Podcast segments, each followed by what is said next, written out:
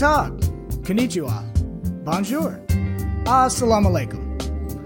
Shimaku? Nope, Shikamu. That's, that's Swahili. Shikamu. Namaste, everybody, and welcome to Tom Talks. Aloha. There you go. Uh, I'm your host, Heath Parker, as usual. I play Titanium Mike on Southern Tomfoolery's podcast, and I'm joined today, as always, by Mr. Mardi Gras himself, Adam Kelly. How'd the uh, festivities treat you? Oh, good. I'm all the way recovered now. Good, good. It only took a week and a half. Uh, we do have a guest today who I'm really excited about, uh, and I've decided, uh, much like that cat meme with salami, Tom Talks listeners can have a little bit of Emily as a treat. So, how are, how are you today, Miss Emily Summerlin? So I am a little hungover, um, because I did Mardi Gras late, and last night was uh, Mardi Gras party, and What was that? I think that that would sum it up. Party. Party. Uh, but I'm I'm with two of my favorite cats, and I'm I'm doing some fun STF stuff right now. So as far as drunken hungoverness goes, I'm pretty fucking good. Yeah, well, that that segues into my first question, which was how was- how was your weekend? That way. Yeah, I, I gathered how yours was. Uh, mine was good. It was quiet. It was a very nice, quiet weekend. Relaxing. I've made brunch at my house today. It was nice. Nice. So fancy. What, Well- what did you make? I'm sorry, I need to I know mean- this. I mean, scrambled eggs, bacon, uh, polenta grits, um, some toast, some champagne and orange juice. You know, Those uh, placenta grits are really good. Thanks, I hate it. That's Oh. it's our goal to make Emily throw up by the end of this Tom Talk. that doesn't take a lot. It can be. uh, so I've had um, I don't know. I guess you take the good with the bad. Um, I had to go to a funeral this weekend. My great aunt passed away. Um, it's I mean it's fine. Like she was up there in years, and it was it was time. You know, I mean her her husband had passed away in the last year, and you know she she wasn't gonna hang around for much longer. But still, it was really sad. She has a really big family. Um, you know, my she was my grandma's sister in law, and my grandma has twelve siblings. so wow. like, Wow. yeah, there's like a million people there. Um, and it was a you know beautiful service and all that. Um, but other than that, uh, which you know is is really sad. Um, I worked a lot on. Uh, I'm gonna run Dawn of Flame uh, in the next month or two, and so I've been doing all the like roll twenty work on that. Thanks, Adam, for helping me out with it. Sure. Uh, yeah. That is that is not an announcement for you rabid listeners because this is not part of the show. This is practice for me, and so some of our friends can uh, get an experience playing Starfinder. Um, but I also uh, hung out with Zach pretty much all weekend. Um, played some Monster Hunter, uh, watched some Altered Carbon. You know, so even when I wasn't playing Starfinder, I feel like I was like ha- still had Starfinder on the brain. Yeah, it's just a, a regular sci-fi type of weekend, huh? Yeah, it, it really was. Um, so I suggested to you guys that for this episode of Tom Talks, you guys get yourself some what I refer to as special occasion beers. Because today is all about the brew, and by that I mean homebrew content in TTRPGs. So before we move on, what are you guys sipping on? Uh, well, I got one of my favorite home brews from my home, uh, there, right there in Hattiesburg from Southern Prohibition Brewing Company. Uh, I got the Devil's Harvest Breakfast IPA. It's long time been one of my favorite beers, and you know holds a special place in my heart, being from Hattiesburg and everything. It was one of their OG flavors. They actually changed it. I did not like the original version of Devil's Harvest. It wasn't that good, but they changed it to this Breakfast IPA, which is now it's like a go-to beer. I freaking love it. That is also one of my favorite beers, like in the world, and I completely agree with you. I didn't like the original. It was like darker and had a weird bite to it, and the breakfast IPA is delicious. Yeah, the original one it just tasted muddy. Yeah, So, this is we go. interesting. okay, okay. Uh, so first off, this was planned in as much as Heath said, "Hey, get some specialty beers," and I'm Yep. like, "Hi," and so I also am drinking a Devil's Harvest because it is literally the first IPA that I ever liked.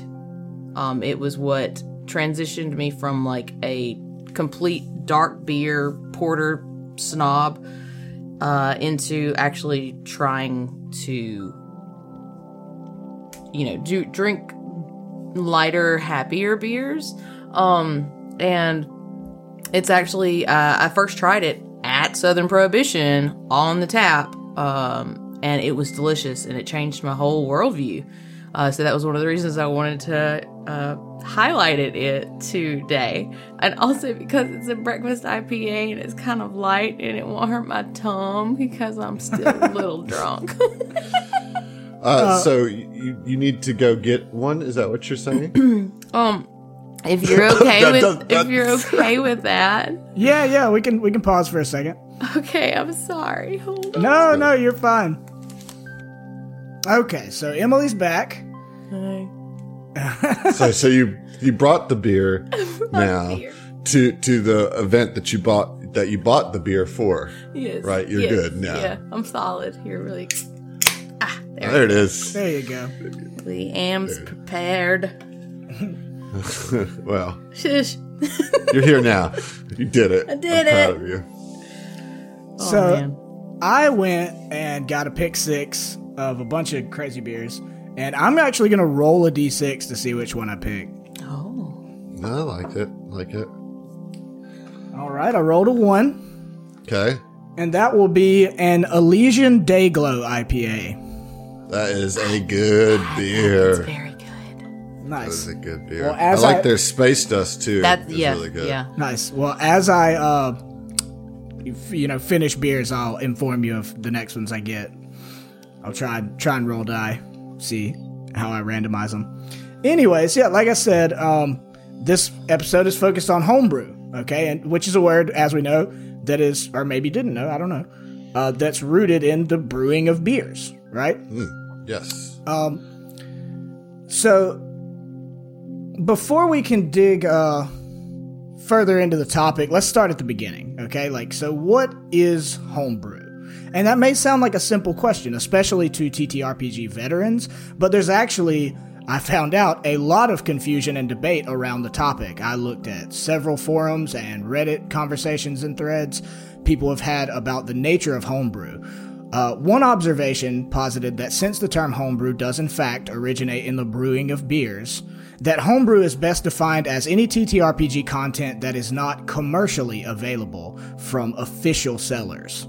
Homebrewed beer is exactly that, brewed at home, not licensed or sold by a company or distributor.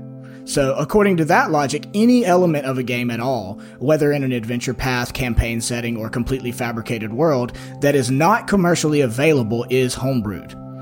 However, there are those who have differing beliefs about homebrew. Some people think the term homebrew should be exclusively reserved for wholly original content, particularly, uh, particularly, I'm not even drinking yet, uh, in regard to uh, rules, lore, and settings.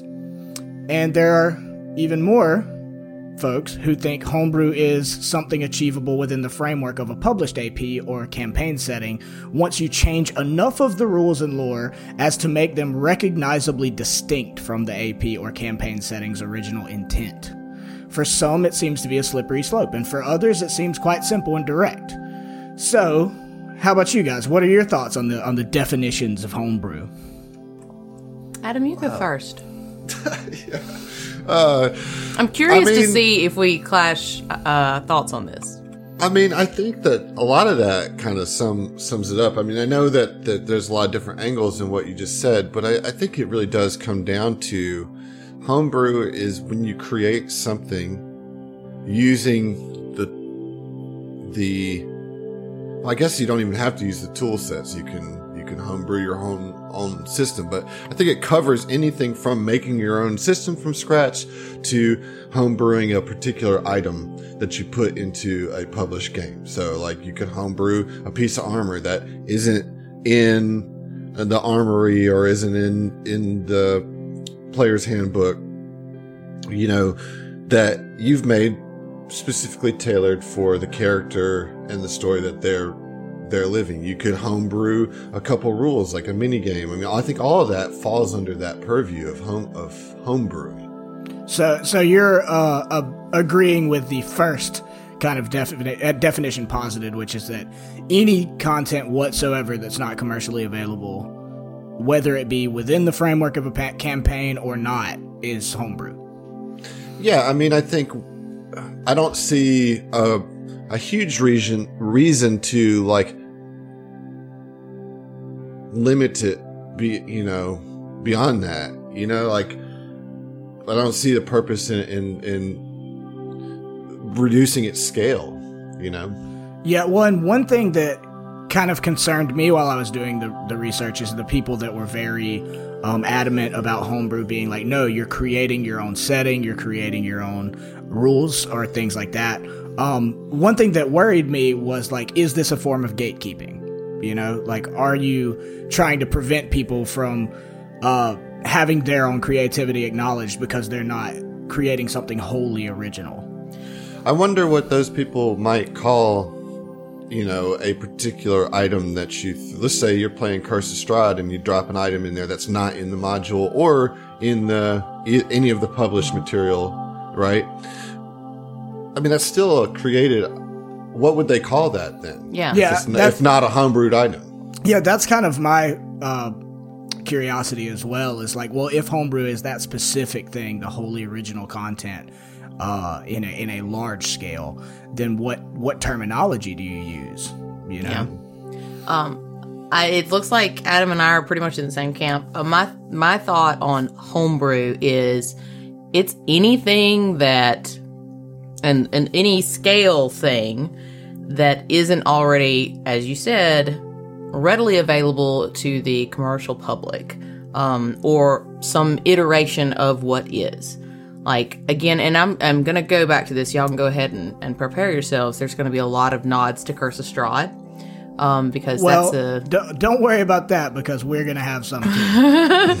um, so that's a game that we're all familiar with. We've all played, and uh, two of us have um, and or are um, currently GMing, uh, there's so many instances where, I mean, that's a very specific campaign setting. Uh, mm-hmm. But there is so much shit that I have homebrewed in that. And if that's not, if me creating a specialized item or creating or taking a character that's supposed to be a throwaway NPC and building them into like a top three you know, um, important person that they have to interact with, if that's not like some iteration of homebrewing, then I don't know what it is, you know?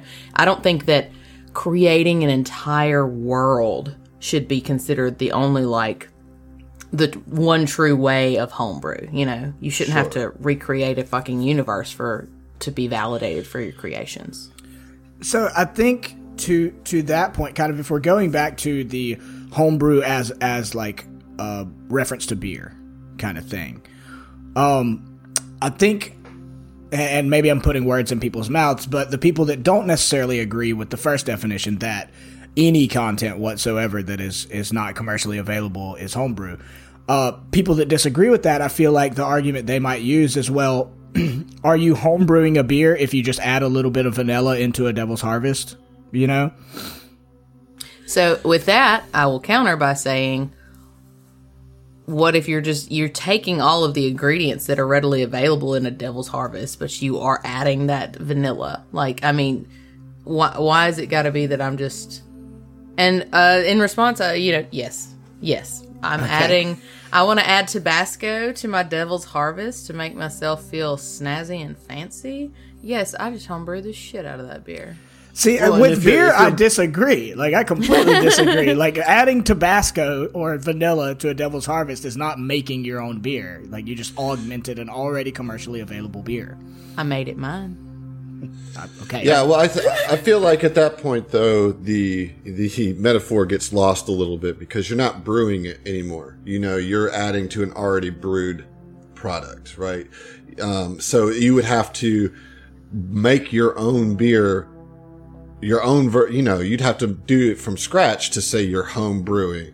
Um, but I think that's, that's, kind of gets lost there. I will say that I do think there might need to be a distinction between homebrew and third party materials you know, and I do think that there is a valid distinction between those. So if I were to use something I purchase off DriveThruRPG, for example, yeah, you know, or like, that, or like it, Kobold Press or something, right, right. That's not homebrew. That's a third party publisher, and yeah. I'm still using published material. Well, and know? to dig go back to the metaphor, like adding Tabasco to a Devil's Harvest. A, the Devil's Harvest is already commercially available, but also you didn't make the Tabasco.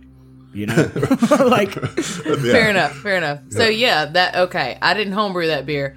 I used a third party, a third party substance. Yeah. Yeah, so, so it seems to me that um, a lot of this gets tied into uh, two things, and that is, uh, oddly enough, finance, like that it is commercially available, that it is for sale, that a company or entity is profiting off of it.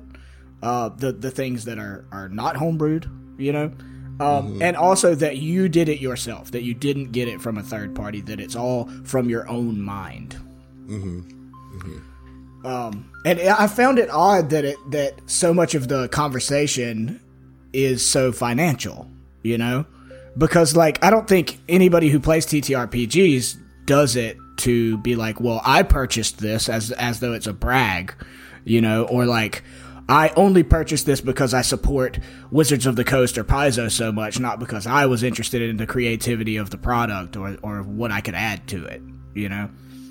So I think I think overall the whole conversation is tricky and is very problematic in in and not like not like you're going to get drug under the bus for it, but it's very hard to talk about um, with people that, that disagree in these regards. Yeah, I mean, I think for simplicity's sake and for just discussing, you know, a hobby, a homebrew can be pretty easily defined as a creation at a table. You know what I mean? And in that it's something that you do for your particular game. Whatever, you know, for your for your home game as it were. You know, like this is this is whether whether it's a single item or an entire campaign setting you know, you're you're adding your own personality and table dynamic to the mechanics of a game. You're homebrewing. Yeah. Parts of it, all of it, some of it, none of it, you know. Yeah, I, I that's that's where I'm at on it. You know, semantics aside, I think it's whatever you are bringing to the table that doesn't already exist. Okay, so okay, I'm gonna go ahead and say this now for the sake of the discussion of the rest of this Tom talk, uh, there's gonna be a lot of me playing devil's advocate, right? Because I think mm-hmm. we're kind of all in agreement that, like, you know, homebrew is kind of a loose term of just shit you add into a game, whether or not you're playing an established AP or not, right? Mm-hmm. But for the sake of talking about it, I've got to I've got to play the other side. Um, so let, let's talk about settings. Okay, what about settings? because I find this to be one of those those slippery aspects of the discussion. Like how significant of a change has to be made to an established campaign or adventure setting um, for that to matter, you know, um, or or for the, the how much of a change has to be made to the lore or the NPCs, you know, like at what degree is it officially different enough to be a homebrew, you know? If you just take, especially like say you take Strahd from Curse of Strahd, but you you change him and make him your own or make him a different character, like at, at it's like at what point is it no longer you're using their NPC? So, I guess that this is a, this is and this is a very personal. This is just me.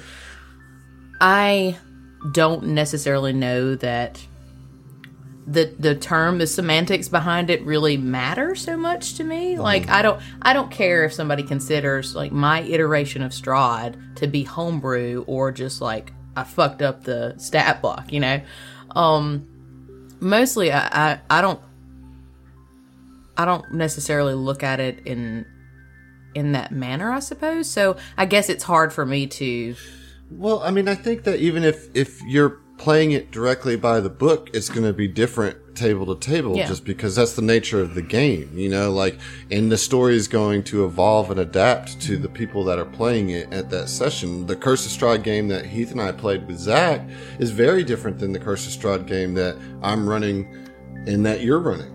But I wouldn't say I've homebrewed Curse of Strahd into something else, but mm-hmm. it's different, you know, and, and Strahd is doing different things in my game than he did in the one that I played because it's different protagonists, different yeah. PCs doing different things to irritate him or amuse him in different ways. Yeah. You know? And and I wouldn't say that any of the changes that I've made to the core setting or some of the core characters were intentionally for the sake of, oh, I just want this to be homebrewed. I want it to be different. It's more or less like this thing happened, and along the way, I was like, oh, well, this will fuck with my players real good. So we're going to make a slight adjustment. Or going into it knowing some of my player characters' uh, backgrounds. Like I went ahead and made a few adjustments and added a few different aspects to the, our particular setting. So I guess I don't necessarily see it as overtly homebrewed for the sake of just say just you know I wanted it to be this. It's more or less circumstantial, I suppose. So so I I ask because I know me like as a player I like to engage with NPCs in, in creative ways. For a long time, to the chagrin of Adam, um, I would always try to find really annoyingly creative solutions to situations and conversations, um, and kind of force the DM to add personality, add different traits, add add you know new wrinkles on the fly.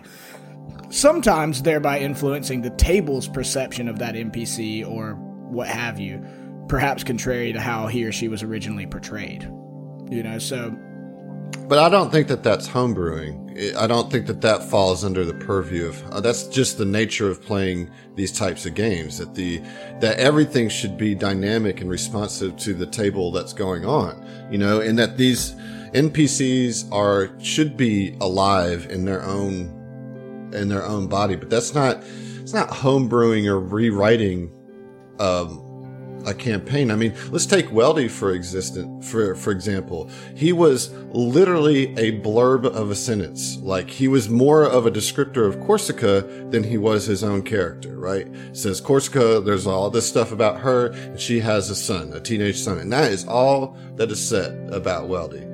But Weldy became something much bigger just because of the the natural playing of the game. But I wouldn't say that I homebrewed Weldy I just developed Weldy. What where it become became a homebrew is when Emily decided to make a world around him and his friends. That's when it. So the world that Weldy is in is homebrew, but Weldy himself isn't a homebrew. Yeah, for sure.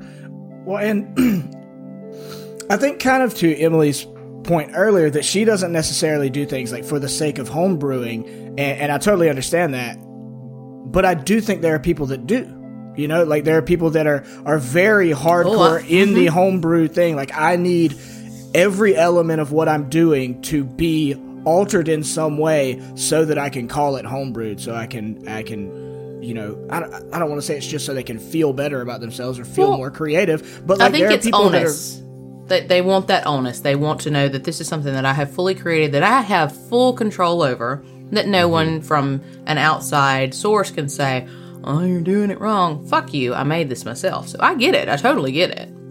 Yeah, well, and and you know, as much as that's not an experience that I've had, I, I think you know, if this conversation to some degree is tied up in finance, it's almost like people that are like hardcore in the homebrew camp like that, where everything needs to be homebrewed, are kind of like you know, raging against the machine to some degree. like, I don't want to be forced into uh, an avenue just because the company that made this posited it that that way. You know? Yeah, yeah. Um, I just find that interesting because, like, like, like I said, I think we're all kind of on the same page as as far as like what we think homebrew is, but we also are you know our opinions are far removed from other people out there that are that only exclusively play what they call homebrew content. Yeah, I mean, maybe so. I maybe our opinions on the value of homebrew is different, but I think I think we are all. I mean, if I understand it correctly, it's we're we're still defining homebrew the same way as something that is removed from a published purchasable content, right? It's just, I think what we're kind of discussing and maybe debating now is, does, does your games have to be homebrewed to be pure? You know, no, the answer is abs- absolutely no. I don't think that they have to be homebrewed to be pure, but I understand the value and the allure, especially for somebody who is creative and doesn't want to be pigeonholed in by a purchased adventure, you know? Yeah. Well, and and you know, kind of my point here is is not necessarily to agree or disagree with you guys, but just to like force us to explore a little bit these conversations that other people have that think in different ways than we do. So, to that point, um what like character creation, okay? So I think it's kind of inevitable that like some of your players are going to write backstories that interact with settings and lore. Uh, I mean, just by the very nature of players creating characters, they engage with the world of an adventure. The game itself is affected in ways that aren't commercially available, right? Mm-hmm. Like your stat block, like let's take Titanium Mike. Like, I mean, I'm using a soldier build, I'm using stats from the game or whatever, but like Mike's backstory is not something that is commercially available from Paizo, you know. I guess I guess what I was trying to say earlier is that I don't think narrative is is homebrew. I think the narrative is always in flux. Uh, when I think of homebrew, I'm thinking of a mechanical thing or a a a complete world that has been made as opposed to every every character has a backstory that's not accounted for or planned for in published material that's how you play the game like they give you everything but the protagonist. In every every bit of published material, you as the player create the protagonist and they don't write anything for you for that as far as what your individual backstory is going to be. And now I don't think that because you have a deep and thought out backstory that you're homebrewing anything. You're you are just being very creative and thoughtful about your character creation. It would be a homebrew if we said, well, the soldier isn't really fitting what your character idea is, so we're going to adjust the actual mechanics of a soldier to be something more specific to what you wanted to be, and we're changing the rule set. Then you start getting into homebrew territory, but uh, outside of that, it's just that's just narrative narrative fluff. You know, that's that's never going to be published. You know, you can't buy a character I mean, you could, but you should, don't don't do that. Probably should. you're getting, yeah, you're, you're, yeah, you're, you're getting ripped off. It's just yeah. say you're missing the point. yeah, well, and, and you know, again, I, I bring that up because because there are such conflicting views on what homebrew consists of, you know, like, and it tripped me out. Like, the thing is, it homebrew is not something I re- really even thought about a lot because I have very limited experience with anything homebrewed. Um, I mean, a little bit, but just not a whole lot. And I'm certainly not one of those people that is like, uh, craving to like have every aspect of my my gaming life homebrewed for the originality inherent to that, you know. Um, but I don't know. It really was weird to me when I started researching it, like how far down the rabbit hole I kind of went. I spent several hours just reading through, like, oh shit, that's not an opinion that I would ever have even realized existed. was an opinion. yeah. yeah, exactly. And I'm not saying any of them are invalid, um, but but some of them are a lot more rigid, you know. And I think there there are ways that the the nature of the game itself kind of rails against some of these much more rigid definitions of homebrew. So to kind of like speak to the, the, the character portion of what you you brought up. So I'll throw this out there and you tell me if you think that this is considered an Adam, if you consider this homebrewing, this character um, mechanics, or if this is just a narrative adjustment. So there is a very minimal NPC in Curse of Strahd. He is um, like a, a thief, I think, or maybe an assassin. It's Ernst. Okay. Um, he's a basically an errand boy for one of the minor baddies in um, Vallaki, I think. Mm-hmm. So, in my game, in my game, Ernst is not just a run of the mill human that is a lackey. Um, he's actually a Rakshasa that has been trapped in Barovia by his essentially like contract holder mistress. Um, and he is now like one of our characters' biggest frenemies. Um, and so I basically took that very minimal, and I, I cannot even remember what Ernst's, you know, stat block is. I think he is some form of like assassin or thief or something to that effect. Mm. Um, but now he's like a badass. Full yeah, exactly. Yeah. Yes. So how uh, would you look know. at that? Yeah, that's that is a that's a great example. I so, think that kind of speaks to what Heath is talking about about this gray area here that can be said because I don't I don't necessarily consider that homebrew, but I can certainly see that there is an argument to be made that it could be. To me, you're just developing the the game that you're playing with, and I feel like that that's just part of every game, or it should be. You know, like you should have that freedom as a GM to develop any of the NPCs as fits your campaign, and you're still using the rule set of 5e to build this guy. You didn't create your own abilities or anything. You Correct. built you just built him out as a character. So I don't feel like you homebrewed, you just embellished, you know? So to clarify, the the question is because he's a secret Rakshasa? Yes. Okay. Um and that's not the way that the adventure describes no. him. No. You, you just added that element in. I mean, I don't know. Like, I mean, that is that is different than the way it was presented. I mean, I will say that. I, am not. I'm not going to argue that. It definitely is. I think it's just. Does that make it homebrew, or is it just embellishing the story? And, a, and again, this wasn't to get a hard and fast because I don't have a hard and fast answer for that. I just say it's a thing that I wanted to do, so I did it, and it properly fl- fucked with my characters. Uh, so I, th- uh, I think. So, yeah. I think if we're uh, sticking to that that first definition of anything not commercially available, I think it kind of does fall under it because that's not the way that it's sold to you. If we're sticking to yeah. finance, you know. Yeah. But I mean, I, I'm not sticking to that definition for, for I mean, what it's worth. That's Adam, not where I'm landing in, in it, you know.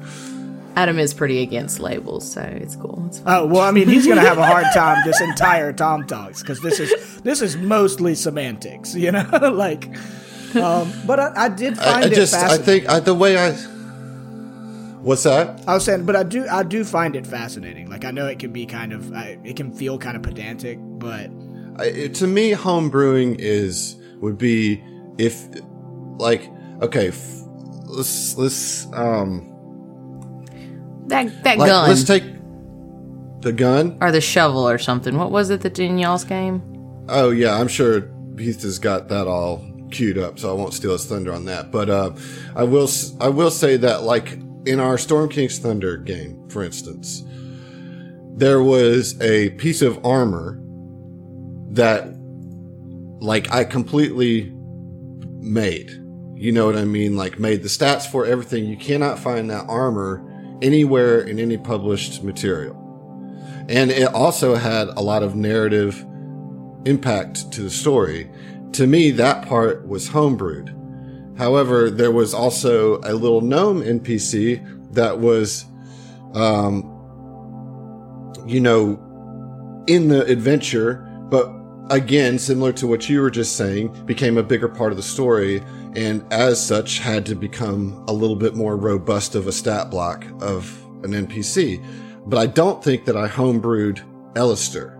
I just embellished him to fit the story. I do think that I homebrewed the item that was in there because that was made from scratch. You know what I mean? I don't think that you can say that anything that deviates from what's written in an adventure narratively becomes homebrew because that's not how adventures are meant to be run. You're supposed to embellish the, the, the adventures, APs or modules or whatever are there to give you the basis for you to work on and then develop with your players in that those circumstances. So I, I have a hard time saying, oh well, just because our story deviated a little bit from what's written, well, that's homebrew. I don't think that that's the case. Well, and that I think is why this conversation is so so tricky is because the nature of this kind of game itself is that you are purchasing a product that is designed to be fucked with.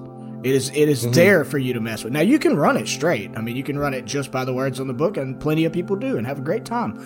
Um, but insofar as like what is homebrew, like it just becomes really slippery. That's what I keep coming back to. Is like when you're trying to go through these like rigid definitions of it, like none of them seem to be like spot on. You know, mm-hmm. like none of them are hundred percent accurate, in my opinion.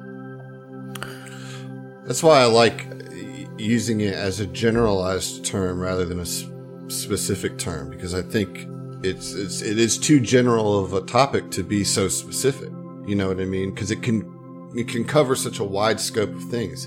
Because while it it, it does cover that item again it, in in the hacky sack heroes, the, all of that's homebrew. Everything that we play in that is homebrew because Emily is creating those scenarios, is creating those monsters, is creating those mm. NPCs, mm. you mm-hmm. know. But she is using an established system. She's using them based on the rules of an established system. Right, but she's still creating stat blocks that don't exist anywhere else. You know what I mean? Mm. So, I mean, if we're talking about homebrewing whole systems is the only way you be homebrew, then I, I'm not. I have nothing else yeah, to say. That is, yeah, that is the that is the most like far like to use political parlance, the like hard right wing like sect of what homebrew is, and then it's like, well, not everybody's a fucking game designer. Yeah, you know. No. And and so yeah. many games have already been designed. Like you're hard pressed to have every person who wow. cares about homebrew create a whole new system. Yeah, I'm not going to reinvent the wheel when you know great shit exists already. So yeah, there's. Well, I don't think you need to to homebrew either. Yeah, I think that the the system, the core rules, are your tools that you then use to homebrew. Yeah, you know. Yeah. Yeah, well, and I think you know one of the particularly tricky things about homebrew and and people that um, are diehard, like I want to homebrew everything, is that if you are not very, very knowledgeable about game balance, you're gonna continually fuck shit up. Like you're yes. gonna, right. you're gonna get yes. people right. killed, or your encounters are gonna be too easy. You yeah. know, uh, it's yeah. very tricky. I mean, you need if you're gonna be uh, very into the like, I want to move into a whole new era of like I'm heavily homebrewing a lot of stuff. Like you, there's a certain amount of hubris that you could fall prey to. For sure, yeah. Okay, so now that to some degree we've sussed out, to the best of our abilities, what homebrew is, um, I wanted to talk a little bit about our own experiences with uh, the general term of homebrewed content. Uh, I wanted to start with Emily because she probably, I think, probably has the most experience with with homebrewing stuff. Um, I know my own experience with homebrewed or off book content, which that's another term is you could just use like off book. Like this may not be mm-hmm. homebrewed, but it's off book. Yeah, that's true. Um, but my my experience with homebrewed or off book content is really limited. So Emily, um, just how much homebrew content would you say you've been involved with? Um, obviously, you're running Hacky Sack Heroes for us. Uh, but neither Adam nor I are privy to all of your DMing shenanigans and machinations. Um, good, good use of the term machinations. I fucking love that word. It's like one of my top five favorite words. Sorry, I okay. digress. Um, you're welcome. uh, I would say in my in-person games.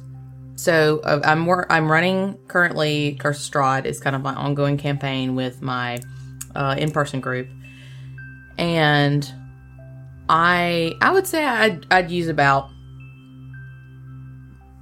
85% of the actual content of the campaign is legit, straight from the book. Uh, because, uh, as I said before, you know it's an established AP. It's it's good. It's good stuff. It's been uh, as popular as it is, especially for 5e. You know, um, for a reason. Great character, very great settings. Um, but I do add in a lot of items uh, because I like to lean into the, and I've used this term a few times. Uh, I like to fuck with my players in that game, particularly because it is Gothic horror. Um, so I will homebrew a lot of different small level items that, for instance, there is an occasion or three that uh, the players in this game will meet with hags. and hags are notorious for having very interesting layers and uh, items within said layers that are literally designed to do nothing but um, cause mischief and mayhem and and you know evil against the person who tries to use it. So a lot of cursed items, uh, small level, just kind of interesting things to keep the game uh, very lively and have had some overall very impactful moments on the game. The the whole the whole you know uh, the whole experience. Um, outside of that, though, I don't necessarily mess with a whole lot, with the exception of the Rakshasa character and um, another character that I just kind of like changed his whole stat block, but I won't really speak to it because it is a, it's a big spoiler. Um, but for the most part, I do stick very much to the the written AP. Outside of that, I do a few um, one shots periodically. I have a few people in like my local friend group that are trying to get into the TTRPG scene, and I act as kind of like a shitty Sherpa for that in certain aspects. And Sh- shitty Sherpa. So- shitty Sherpa. I, I, in the course of this conversation, and I hate to cut you off, I've already decided I want each of you to create a new character for the next game you're in, and you can be Shitty Sherpa, Emily. and I want Adam to be a military, a former military leader called uh, General Specific. I think that they could pair quite nicely together. It would be Yeah. very interesting. Um, but I, I homebrew all of that. Um, any any of the one shots that we do, I you know put together the um, entire set, uh, setting, the help them. eh, For that, it is all setting. I do, of course, use um, and I do use five E for all of those because that's really what people are more comfortable uh, coming to me asking me for. Um, so I'm using those set rules, um, but I build the, the the setting and the scenarios and everything. And then of course with Hacky Sack Heroes, everything there is using the Starfinder, uh, the core rulebook, the core uh, system, and then I have built you know planets, um, new monsters that are kind of sort of piecemealed from a few different variations on a few different creatures across a few different systems. Um, but yeah, I I mean, again, in every one of those things, the the core system is still on book, as it were. Uh, but I do a lot of flavor enhancement as when it comes to like settings and um, certain NPCs and, and, and monsters. So yeah, that's kind of where I'm at. You built a whole planet. You're you're over here playing God. Building Technically, I've built. Technically, I've built four planets now. So Jeez. Your resume is amazing. Humble brag. humble brag. Yeah. Weird Hash- flex. hash- okay. hash- hashtag humble brag. Um, so so Adam, um, I mean you obviously are the GM I have the most experience with. I have played for other GMs, Zach. Um, but you run a lot of games. I mean you Yeah, you do, do. and have run a lot of games. I mean I don't even off the top of my head I would guess that you've run what like 11 games. Um, it's probably getting upwards about fifteen. At this point. Jesus Christ. So I also know about you that you are a- Hashtag humble brag. yeah. Weird flex. You guys are killing it. Uh, we're gonna we're gonna make a, a, a like one shot adventure so you can play shitty Sherpa and General Specific and they just humble brag the whole time. I love it. Um, but no, uh, you've you've played uh, run a lot of games. You haven't played in very many.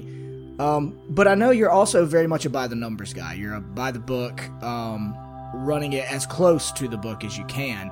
And and the slippery thing about this conversation about homebrew is that even you, a kind of more straight laced kind of GM, necessarily have to you know go with the flow and and change things on the fly. So I know it's a, a difficult question to ask, but like, how much homebrew, you know, would you say you've inserted into your games?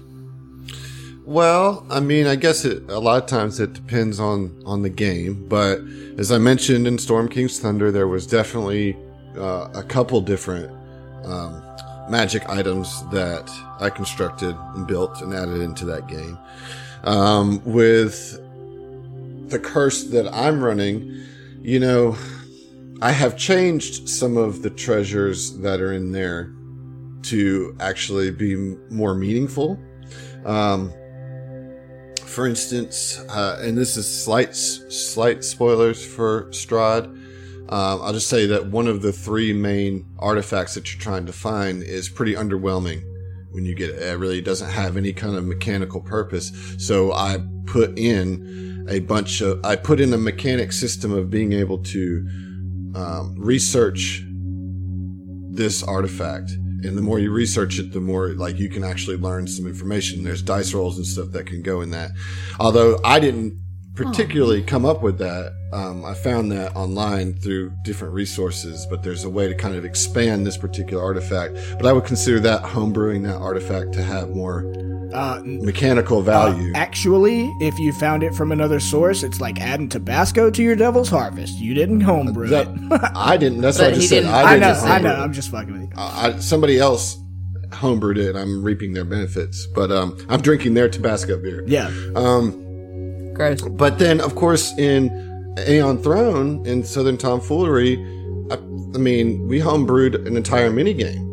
You know, That's and true. I mean that was ground ground up. There there is no boxing rules in in the core rule book. This was, you know, but we did use the math that is present in the core rule book to kind of guide us through that. And then of course we had help with um, Brian and Sheo kind of contributing to that and making the full robust boxing system that we have. So I, what I like to do is I personally, I think APs are really good because they, for the most part, are in tandem with the math and the balance of the system.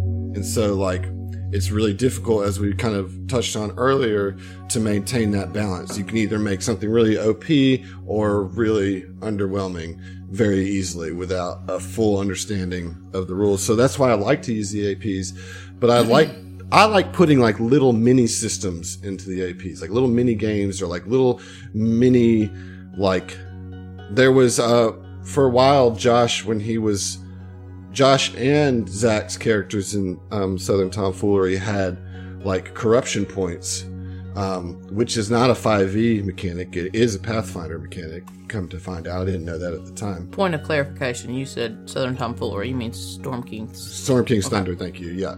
Um, they, they, you know, as they did things, they had to roll these dice. So that's the kind of homebrewy stuff I like. Items and like little mini games, little mini mechanics.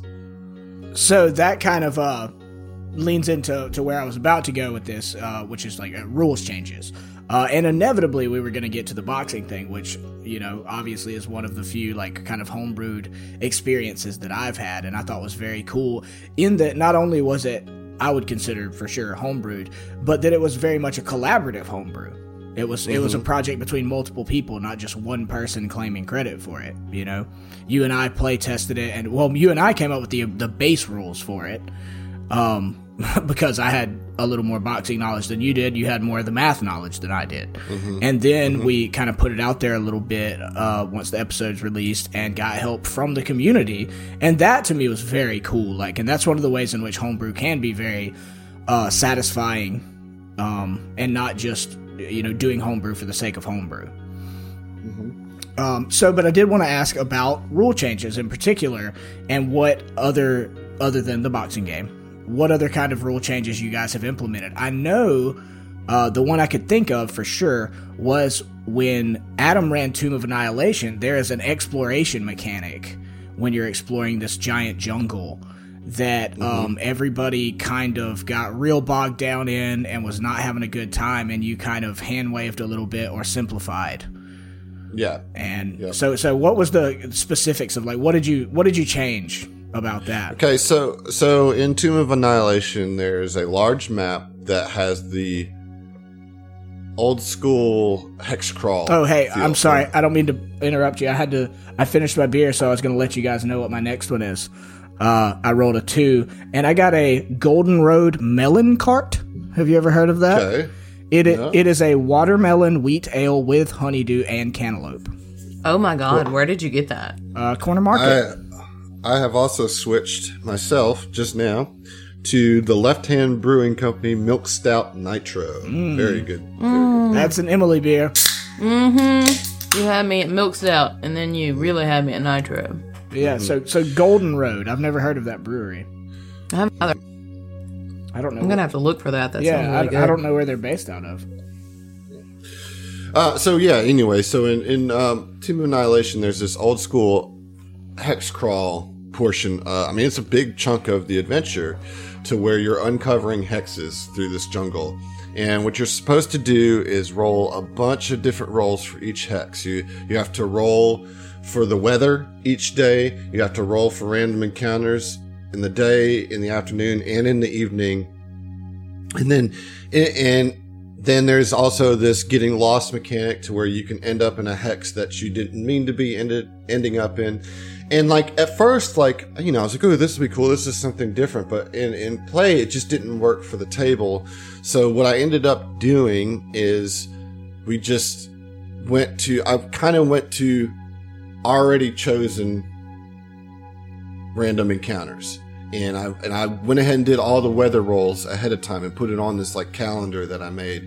So like all that stuff was already done. Spreadsheets. so- yeah and so like it got to it got to be much more fluid and um to me though that i don't think that that was homebrewing that was house ruling okay. which i think that there's Yeah. a difference right So that's the the question I was going to ask, which I, I think uh, I'll state it more generally. Are there situations in which you would consider um, streamlining or simplification of a system homebrew? no. no, No, it's just house ruling. Yeah. yeah it's house ruling yep Okay, I have to ask because it's the theme Yeah. of the show. You know, yeah yeah yeah man. i mean it's it's in the same feel for sure but it, that that is definitely just house ruling things for the table you know versus home brewing i think home brewing requires a little bit of creative uh, requires creative input Yeah. you know you have to be creating something to homebrew you know yeah. I think that's the difference kind of between like an actual rules creation versus like fiat. Mm-hmm. Mm-hmm. So, but so, but reduction is is is always going to be based on an established system that inherently can't be homebrewed because you are just reducing something else. right right Okay. you're not creating anything new Yeah. you know Yeah. And it's not even reduction necessarily. It's just like simplification in advanced or something like that. You know, yeah, like so. Yeah. yeah i mean technically the rules were still there but i just instead of waiting until the session to do the rolls and then look up what that random encounter was and see that this random encounter has nothing to do with the through line of the story it's like well what i'm going to do is roll see where the random encounters go and then i'm going to look through the random encounters pick the ones that make sense for this group's story and then i'll throw i did homebrew a few random encounters there though. I will say that there are some random encounters that i put in there that i wanted to do you know that aren't in the book you know that aren't a random encounters option in the book it was just like i think i want them to meet a crazy talking bush so they're gonna meet Oh a crazy talking God. bush you know? So so um, ooh, my brain farted. Um, i could smell it from here And what smells like watermelon and cantaloupe. That's This, a pleasant by the fart. way, this beer is delicious. This Oh, I gotta find it. Amazing. Gotta find it, man. Um, We'll pause. Okay, so you know, as as far as this uh homebrew conversation we're having, I only have like one more little topic uh, before we kind of get out of here. Um, I know we've talked about Curse of Strahd a lot. I'm sorry for for all the Paizo hardcores. A lot of our experience before we started Starfinder was in 5e, and that's just the nature of who we are as players.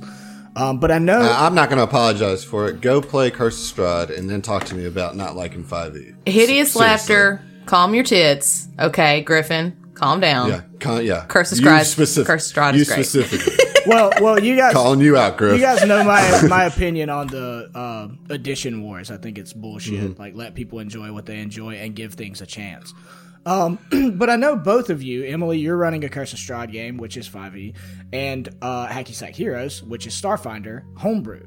Um, and then of course Adam is also running a Curse of Strahd game, as well as being the GM for Against the Aeon Throne. Um, but I was curious whether you guys feel like one of these systems more readily lends itself to homebrew. Oh, I think 5e lends itself to homebrew more than anything because it's the it's it's the most tight system. Like it's really hard to fuck up 5e. Yeah.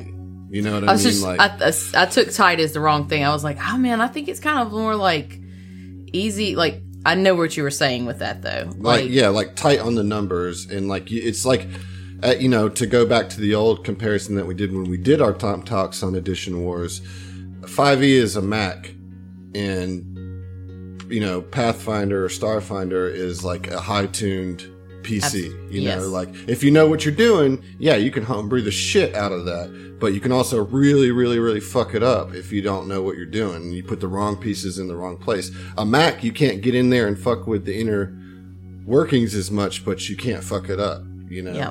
Yeah. Yeah. Okay. Well, uh, good good conversation, guys. I mean, like I said, I wanted to do this one because homebrew is a much more complex conversation than I initially mm-hmm. thought it was. Um, but you know, again, good stuff. Adam, do we have any listener questions this week? We do have some listener questions. I mean, we've got enough listener questions, I think, to do a whole time talks of listener questions, but I've picked out some relevant ones for today. Uh, so we're going to start with the ones that are for Emily specifically. So, Emily Porter Paladin asks, uh, "How do you, do you design encounters? Uh, you know, have you noticed contrast between your approach and other DMs you have talked shop with?" Um. So my my encounter approach is it's it starts off really basic. Uh, I love me some encounter generators to get kind of a base idea of like CR and um, just kind of get some of the juices flowing a little bit. Um, but I have found specifically with my 5e group, my, my Strahd group, they are a little OP. And I've had some issues as we've played with encounters that I thought should have been like deadly and they just wiped the floor with them. And it was like an ongoing thing. So i actually had to approach how i build encounters encounters a little bit differently. Um, so I, i'll be honest i don't necessarily talk a lot of shop with uh, any other dms gms about like actual encounters adam and i talk a lot about like story elements and variations on that. Uh, but I, I, don't necessarily get into the numbers a lot um, with anybody. Numbers are not my thing. I'm very much story driven.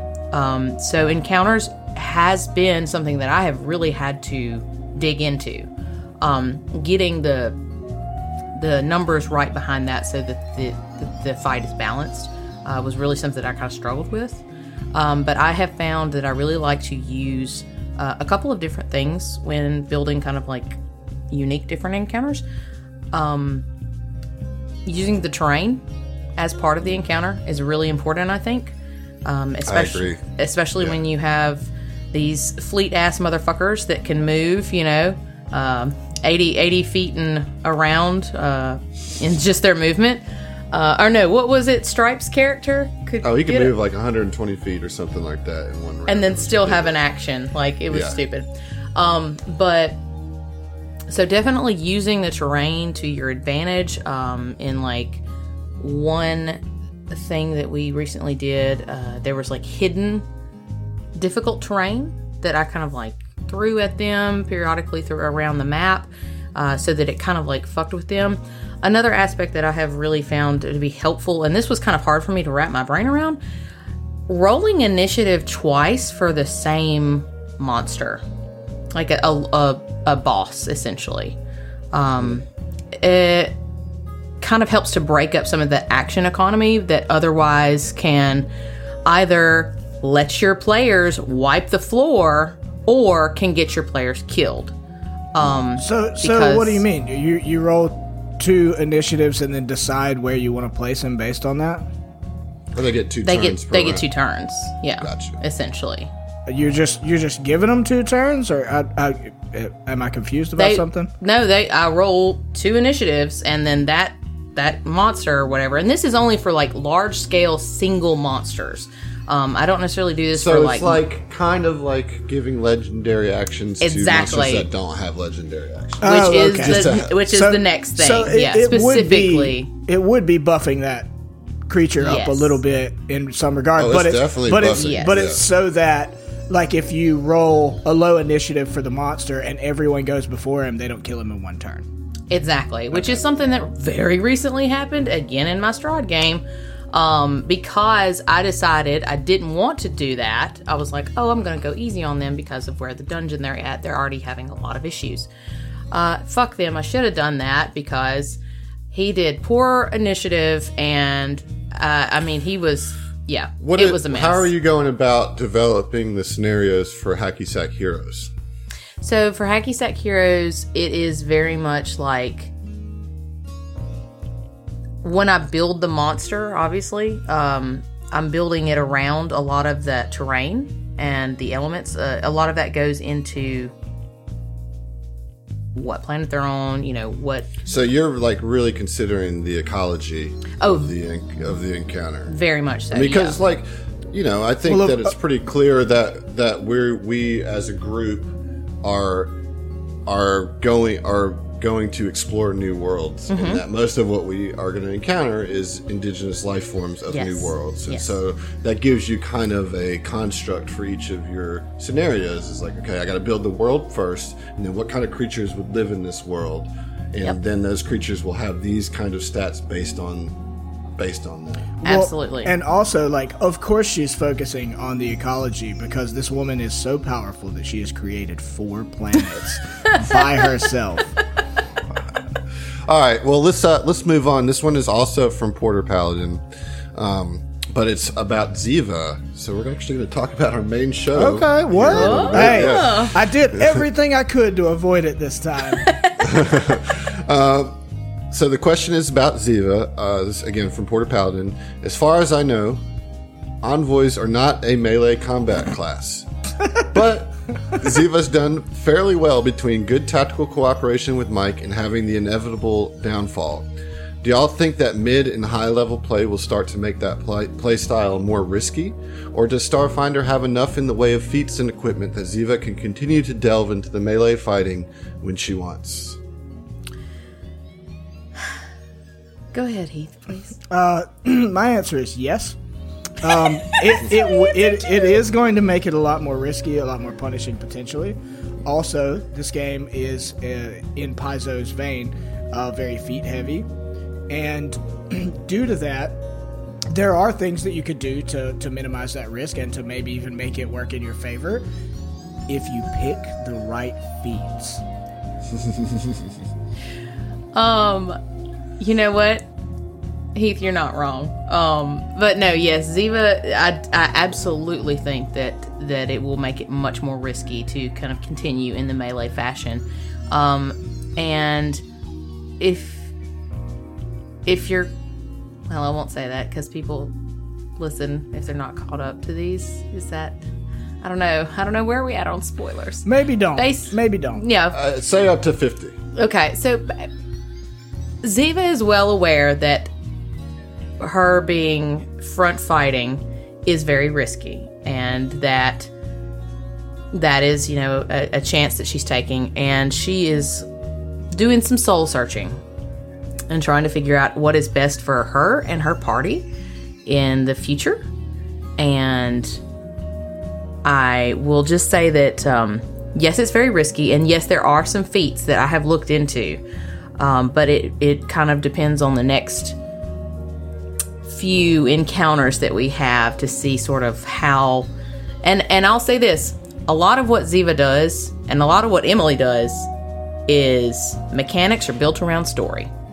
Yeah. So if something happens in story that I think is gonna be impactful on her, I'm gonna play her that way.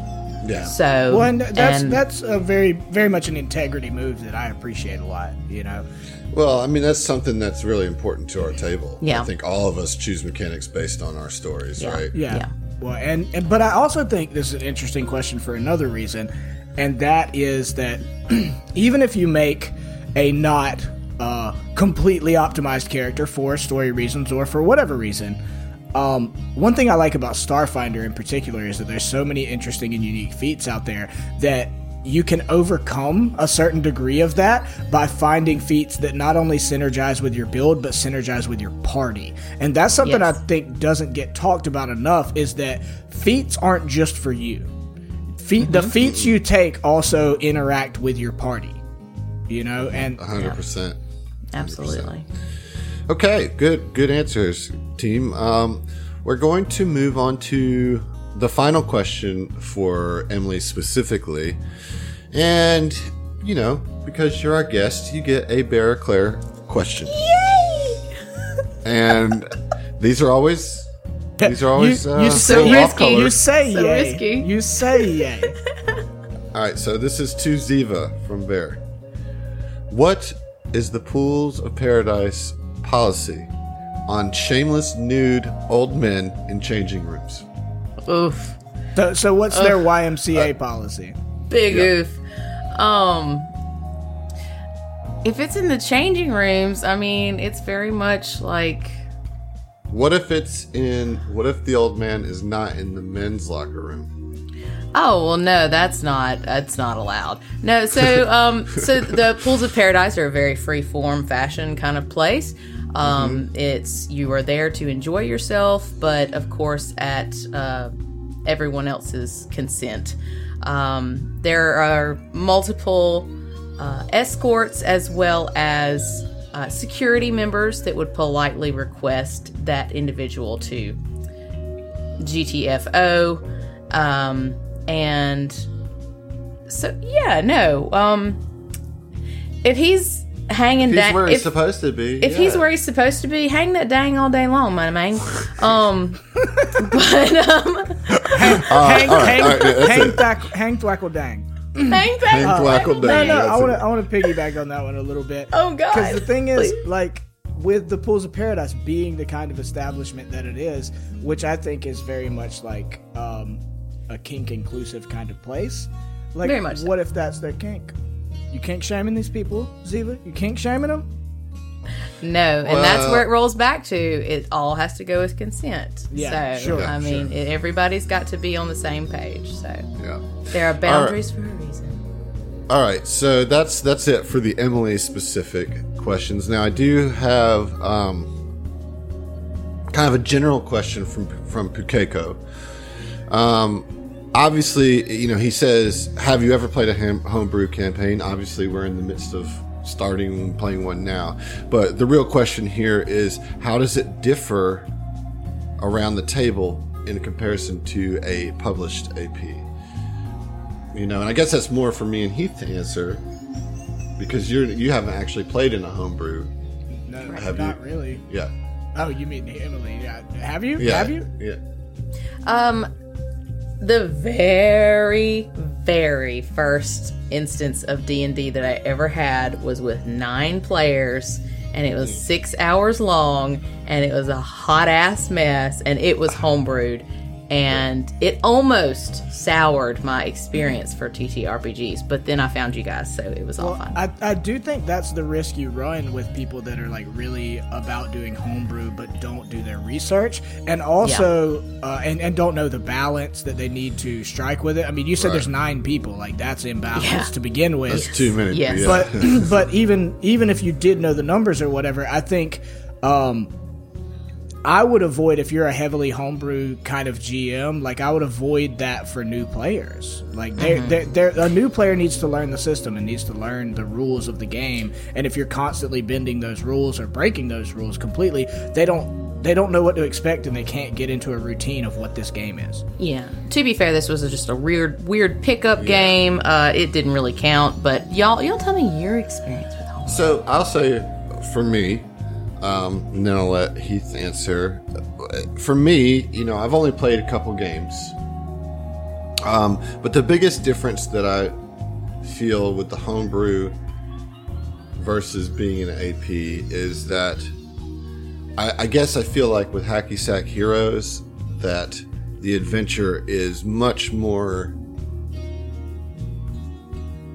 like specific to us as, as as characters. Like we, it's not so much that we're like coming into a world that we're having to solve problems of is that this world is growing with us as characters. Like you know what I like mean? Like it's more customizable to your players, kind of thing. Right, right, right, right. Because everything that we do, I mean, I, uh, yeah, I can't talk too much because that'd be spoilers for the Hacky Sack Heroes. But the recent encounter that we did had some mechanics involved that were very specific to one of our characters, and it made for a really cool experience because like that character got to use their thing. You know what I mean? And I think with homebrew, you kind of have a lot more ability to construct encounters because you are constructing the encounters to really take into consideration the the players that are playing. That being said, the other side of the coin is playing an AP makes it fun because you're you make this character that's its own existence, and then that character has to deal with the realities of the adventure that it's in, whether you were tuned for it or not. You know, so there's there's it's different pros and cons of it, but I think that's the biggest difference that I feel between the two as a player. Yeah. Yeah. And uh, as as an aside, I, I do want to clarify. Like the purpose of this Tom Talks is not to say is homebrew good or bad. You know, Oh, it's no, it's yeah. what are the what are the benefits? What are the what are the technicalities? You know, what are the pros and cons? That kind of thing. Um, I think in my experience so far, which is limited to Hacky Sack Heroes, I it's hard for me to really give a meaningful response in that regard because so far, I I I want to say it's you know what's coming up can be more unexpected, but like you know also if you're in an AP and you've never played it before, which is the ideal way to do it, like you don't know what's coming up anyways. Like you may have Yeah. you may have more of an idea flavor wise. Like Dawn of Flame is gonna have some fire related shit in it, you know, but like I don't I, I don't think I've had even now enough experience with homebrew campaigns to really note what the market difference is. You know, Yeah. Okay. All right. Um, let's see here. The next question is coming from Alex Giordano. Hey, Alex. All right. Do you prefer, as players and or as a DM, having a single individual be the big bad of an AP, i.e., a rune lord, or an organization being the big bad, i.e., the Azlanti? Also, when do you prefer to know who the end boss is? Right away or later in the adventure? That's a good question. Yeah, that's Alex, I a like really good question. um, I'll go first if that's cool. yeah, get it, Go girl. for it. Uh, so the first part, I think it is fully dependent on the AP, the setting. You know, uh, as to whether I, I would prefer it to be a, a big boss, a single boss, or like, you know, the Azlanti. Um, I will say for setting wise, um, for horror, I really like a big bad, like a single boss. I, I, I just, I think it's very like, you know, that quintessential like he's the big bad guy in the tower, and you your whole focus is to get after him. Uh, but then I really also love like the dismantling of the organization. Uh, I think it really depends on the setting and who the players are as to what my preference is for that. Um, but as for finding out, I really like for the players to know up front or very soon into the game who the bad who the the baddie is essentially. But I really enjoy it when the baddie is inserted in secrecy throughout the campaign in different guises or different um, aspects or faces. You know, like if you can if you can slip the the main villain in as like As an al- as a ally as a confusing ally, yeah, like that is just like mwah Yeah, to good. me. That's So I stuff. love that. Yeah. All right, Heath. What about you? What you? What you think? So I think this is a difficult question, and uh, as as Emily kind of pointed out, um, a lot of it comes down to uh, execution and and how it's done and how the story is written. But to avoid copping out on that, I think. Particularly to the aspect of the question of do I prefer a big bad or an organization, I generally lean organization. I think organizations can have an ethos that allows for a lot of nuance in their members that can have different reasons, reasons, reasons, different reasonings um, ah, yes, the Riesling. Yes, I'm an alcoholic. Um, no, but but the the members of said organization can have a lot of different reasons for going along with it, or can even be at odds with it, but be going along because status quo or because of fear of of mm-hmm. either rejection or, or being killed or whatever. I, I do think I tend to lean that. Now, again, we've all played Curse of Strahd, and like a a you know enigmatic, amazing bad guy can really make a campaign click, but I think that's more the exception to the rule than the rule. You okay. know. Um, I, I don't have a preference either way, honestly, and I know that sounds like a cop out, but like as the GM doing a bunch of different adventures, I like having the variety. You know, I like saying, "Hey, this one's you clearly got a bad guy on this one, but in this adventure, you know, you're having to." Well, I think what I like particularly about Aeon Throne is that it's actually a little bit of both because you go into it thinking that you're trying to dismantle the entire Azlanti Empire, and the further you get in, you realize that there is a singular bad guy that is causing grief here in Zolan Ylvestra, you know, and so it, I, I liked. It was one of the big reasons why I picked this adventure to run for the podcast because it it, you right up front you know who your enemy is or you think you do like the listener and you guys as players have a antagonist that you can immediately be like oh screw these guys you know? Um, and it seems so big in that but then like the bigger you get you realize it's a smaller problem but a more difficult problem to to yeah. tackle. So I, I, I enjoy that. But yeah it, it, I agree with Emily that it it does um, depend on the situation. And I really like what you said Heath about organizations giving you an opportunity to do different levels of the enemy. You know what I mean? Like, I think that's a really interesting yeah. concept. Well, and I will say, um, I think much more than whether the enemy or, or the you know whether it's a big bad or an organization, I'm far more concerned with their motivation because one thing that is a, a pet peeve of mine is like. Um, like in Dead Suns, the Cult of the Devourer, like evil just for evil's sake, without any real, realistic motivations behind it. it. to me, yeah. to me, it's incredibly yeah. uninteresting. Like, oh, we want to yeah. see the world end, and it's like, okay, why? Okay, but why? Yeah. Okay, but and why? It's like, though? no, but we do, and it's like, okay, but why? like, that seems like it would be as bad for you as anyone else. You know? Nobody's winning it, in this, my guy. Yeah. Uh, all right, uh, I've got two more questions here. This one comes from Eggman. Uh, and uh, he changed Eggman. You changed your name too much. Yeah, just, so I'm just going to call you Eggman. You're a regular uh, half red over here. uh, would you guys ever consider doing an evil character campaign? And yes. you know, a little joke here, call it Southern Tomfuckery to distinguish between the two. I would. I would love to play an evil campaign. I, I would think it would be a blast. Uh, I know it can be worrisome in so far as like, oh, everybody's just murder hobos or whatever. But I think particularly us, like if we did an evil campaign, I would expect that we would pay the same amount of attention to backstory and motivation as if we were doing a neutral or a good campaign. You know? Right. Yeah.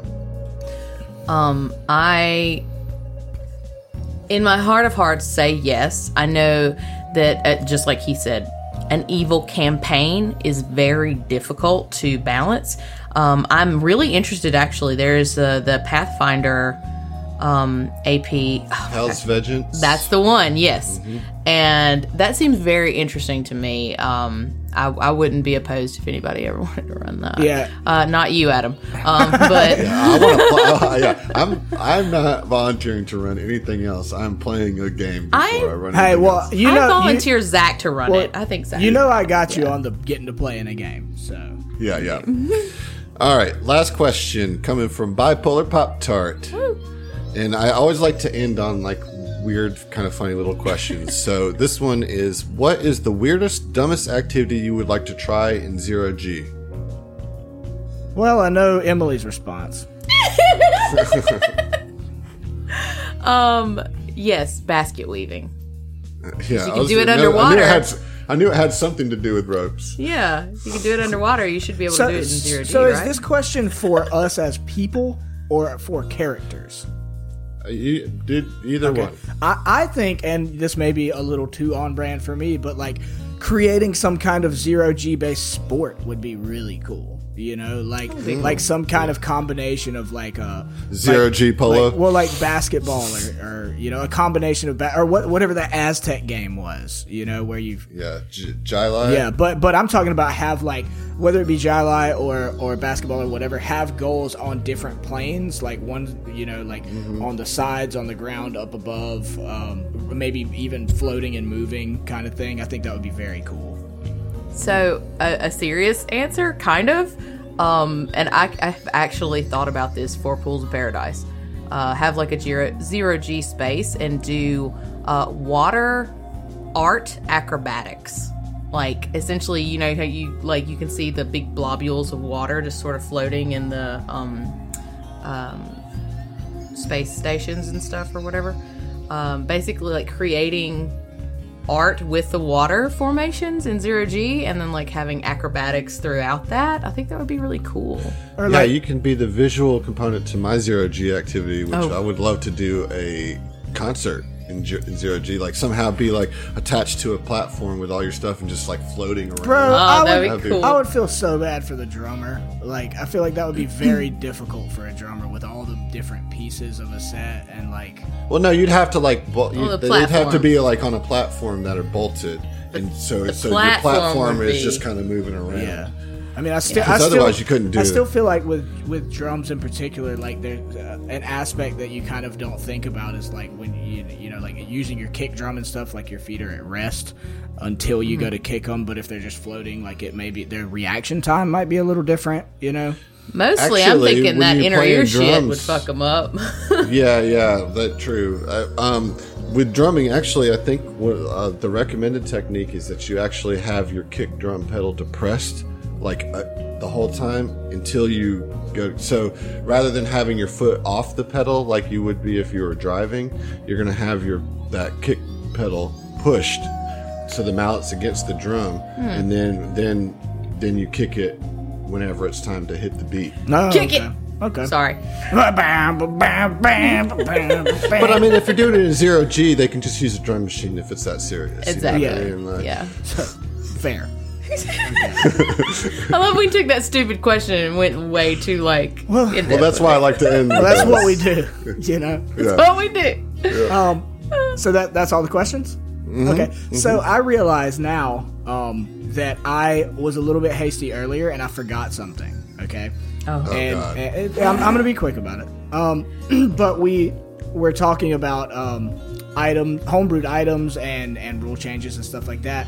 And I really wanted to talk about again Curse of Strahd. Sorry guys, play it. It's awesome. Um, Good times. But when Adam and I played Curse of Strahd, which is one of the few things he's gotten to play in, Zach was the GM. And uh, Zach, what he did is he, his mentality very much was like, I'm not trying to kill you guys. I want you guys to be powerful and um, and have a great time playing the game. And insofar as achieving that goal is concerned, he basically incorporated a system of loot boxes. So like we'd achieve things, and then like either Strahd or like one of the other magical factions or whatever just fucking would drop a box that is like here's some loot, you know. And he actually created a whole loot table himself, and they were all very cool items. And so I was gonna tell you guys about the item that I was most fond of. And if, if Adam's got one he wants to talk about, that's fine. If not, also fine. But I was particularly fond of this item. And a little background I was playing a druid who was a, in 5e terms, was a, a moon druid, which means he's all about shape shifting. He's all about changing into animals and like a very like tanky DPS um, shapeshifter kind of druid. So he created an item for me called the Arch Druid's Armbands, and they were um, Archdruid's Armbands magically adjust their size and fit to any form you take while wearing them. And while you're wearing them, when you cast your wild shape, you gain 1d6 temporary HP for every challenge rating uh, of the beast you become. And while wild shaped, any creature you attack with your claws must succeed on a DC 12 wisdom save throw or be forced to target you on the first attack they make during their next turn. So he built that specifically for me to get to be tanky as a druid, right? So I got a bunch of uh, temporary HP so I could I could tank stuff via my DPS. But he also, and this is what I think so is so brilliant about it, is he basically found a way to incorporate an aggro system into D&D to where I could actively take aggro like in a World of Warcraft type sense. Where I could make mm-hmm. enemies target me so they wouldn't target my allies. Yeah. And I thought that was which was helpful, cool and creative. Which was helpful because you had a three player party, so yeah, yeah. So I just wanted to bring that up and give Zach a little bit of credit for one of the very cool homebrew things he did because he couldn't be here for this episode. Um, and also, before we move on to our closing remarks, I'm going to roll a d4. That's two. and I have a Lagunitas Supercluster Ale. I haven't had that. Yeah, well, it's very space looking. Uh, it's literally described as a citra hopped mega ale of intergalactic proportions. That's wow. sexy. Yeah. Wow.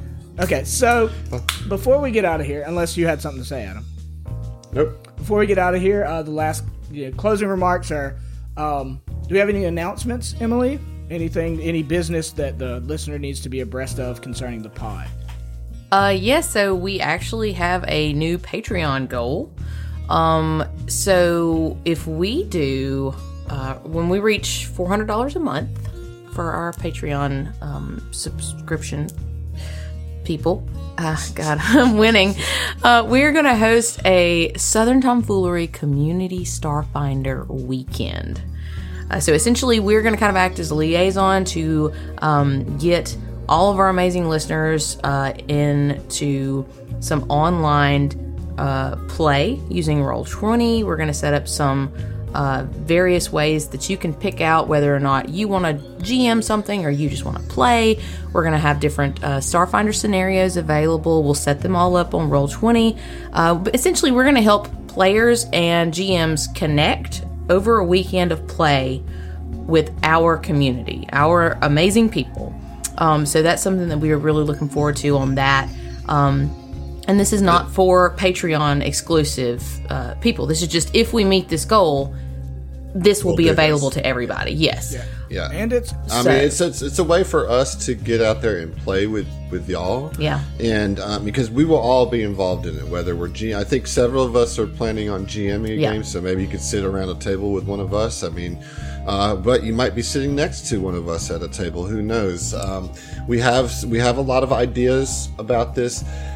That I will say that that is a big reason why we set it at 400 and I know that seems like a high number, but it's really to give us the time to um, do this properly and to make sure that there's enough interest to do it really big because yeah. we want to the idea the way we envision it is that we'll have several several games going in at once and it's going to be basically a little kind of mini online convention of play and so we want to make sure that we can get all the society game uh, scenarios that we want and get everything put into Roll20 that takes a lot of work to do all that. So we need that time and, and we want to make sure that there is a big enough player base there to yeah. really make it happen and so. I do want to clarify this is all starfinder and that's for a reason. Like we want to push Starfinder out there. I know, you know, Pathfinder 1E, 5E are are kind of more popular systems, but Starfinder has been a big come up, a big new game changer in the TTRPG world, and it's a system that we love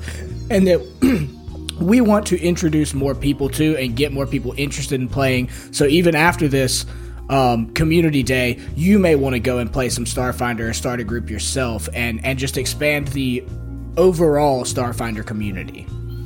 Right, and, and if this goes well, there's there's nothing to say that we can't do it again, you know, but we just want to make sure that we have everything, all our ducks in a row to do it right.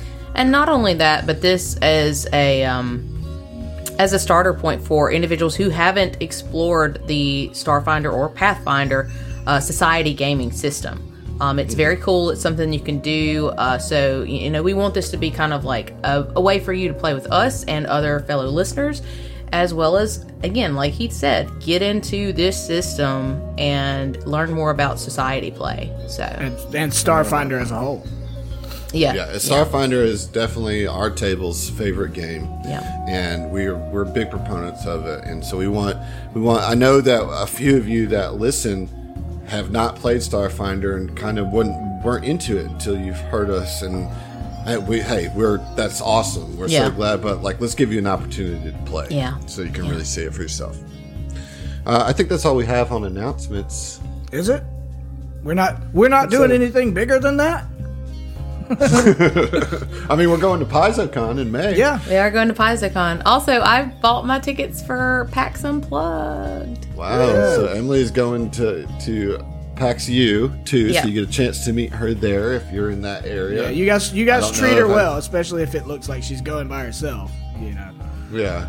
I may I may drag somebody else along, whether they like it or not. We'll see. Josh. Josh. We'll see. I don't know. Um, Maybe Josh. Yeah. So, um, I mean, that's that's nearly it. I mean, the, it, we got you know, if there's any thank yous we need to give. Um, always, you know, our our homeboy at What Do You Do Pods is is a necessary Jason? thank you, uh, Jason. Mm-hmm. Um, uh, Roll Twenty again, you know, has been sponsoring us for a while. I don't, I don't know, you know, I know it's possible that you guys finish the episode, hear the "We'll see you" and cut it off, but we do at the end of every episode give the the roll 20 plug i would like to also mention again um valhaven studios because i just every time i look at my beautiful bag which is right next to my computer i'm reminded of how cool that is um you know Yeah, and I, I will. I want to just say, uh, I know we shout them out every time, but HLP, I, I want to shout them out this time because y'all, there is there is definitely something brewing. I know that we've teased it quite a bit, but I think that we can, I think that we finally can officially say that in the near future there is a a collaboration show on the horizon between the two of us. So keep your eyes peeled, eyes and ears peeled for that because it is happening, and we're very excited about it. hide- It's a coming. hideous tomfoolery Now you've said too much. We Oh, gotta it's end it. much. Cut the It's mic. too Cut the mic. We gotta end it. all right well th- thanks for tuning in guys thank you emily for being here with us today um, Absolute i pleasure. said they could get a little bit of emily as a treat i think they got a lot of emily as a treat um, Well, everybody deserves a little get a little Emily inside them. So. All right, all right, we're gonna get the fuck out of here. Now here. there's there's we'll a see zero There it is. We'll we'll see. We'll see. All right.